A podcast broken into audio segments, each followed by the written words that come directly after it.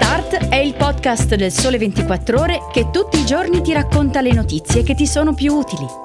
Su tutte le piattaforme gratuite e sul sito del Sole ventiquattro Ore.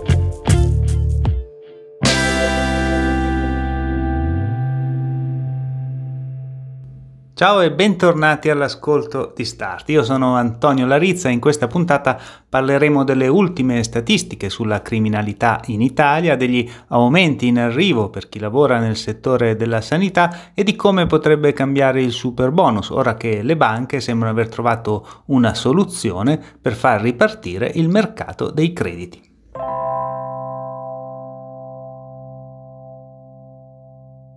La pandemia ci renderà migliori, ce lo siamo ripetuti spesso negli ultimi due anni, anche solo per farci coraggio. Se a livello individuale questo può essere accaduto per alcuni di noi, come società le cose non sembrano essere andate tutte nel verso giusto. Parliamo di criminalità in Italia. Le ultime statistiche dicono che i reati sono complessivamente in calo nel nostro paese, ma anche che alcuni specifici reati, come i delitti informatici, gli incendi e le aggressioni per strada, sono tornati a crescere e hanno superato i livelli pre-Covid. Il trend emerge dalle statistiche sulla criminalità del primo semestre duemilaventidue, estratte dalla banca dati del Ministero dell'Interno ed elaborate dal Sole ventiquattro Ore. Marta Casadei e Michela Finizio hanno infatti messo a confronto i numeri del duemilaventidue con quelli degli anni precedenti.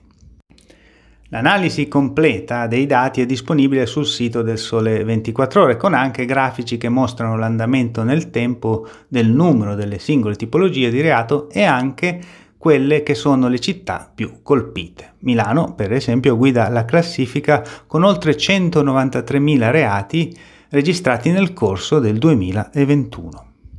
Tra i reati, la tipologia che cresce di più è quella del crimine online, che nel primo semestre di quest'anno registra una crescita del cento per cento, con una media di ottantaquattro illeciti denunciati ogni giorno. Tra questi sono sempre di più gli attacchi mossi da pirati informatici che entrano nelle reti di aziende o di soggetti istituzionali, paralizzandole per poi chiedere un riscatto in denaro. Tra i bersagli più colpiti e sensibili anche gli ospedali, gli stessi dove è stato combattuto il Covid e dove ancora oggi si fronteggia la coda di quella pandemia che ci avrebbe dovuto rendere migliori.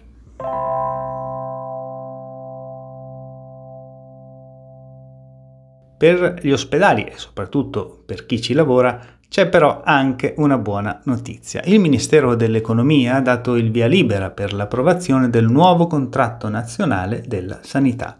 Il via libera del M E F spiana ora la strada all'ultimo passaggio, l'arrivo del nuovo contratto in Consiglio dei Ministri. Come spiega Gianni Trovati sul Sole ventiquattro Ore, tra aumenti tabellari, indennità per le varie figure professionali e fondi per i nuovi orientamenti e per il salario accessorio, il contratto vale a regime quasi uno virgola tre miliardi. Tutto questo si traduce in un aumento medio pari a centosettantacinque euro lordi al mese.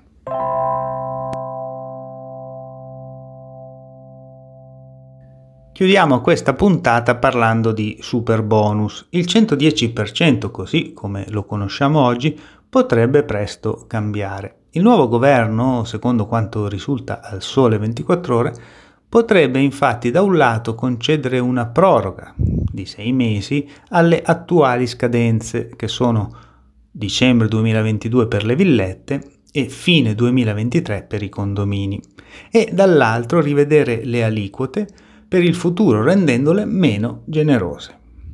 Intanto, mentre la discussione su come potrebbe cambiare il superbonus è aperta, il sistema bancario fa le prime prove per sbloccare il mercato dei crediti, attualmente fermo.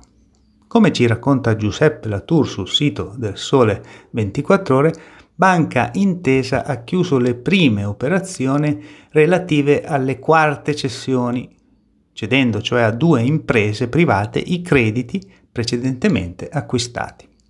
Si tratta di operazioni pilota che potrebbero però segnare la via per liberare capienza fiscale degli istituti di credito e far ripartire così il mercato delle cessioni per l'acquisto dei crediti oggi bloccati e presenti nei cassetti fiscali di centinaia di migliaia di imprese e privati cittadini.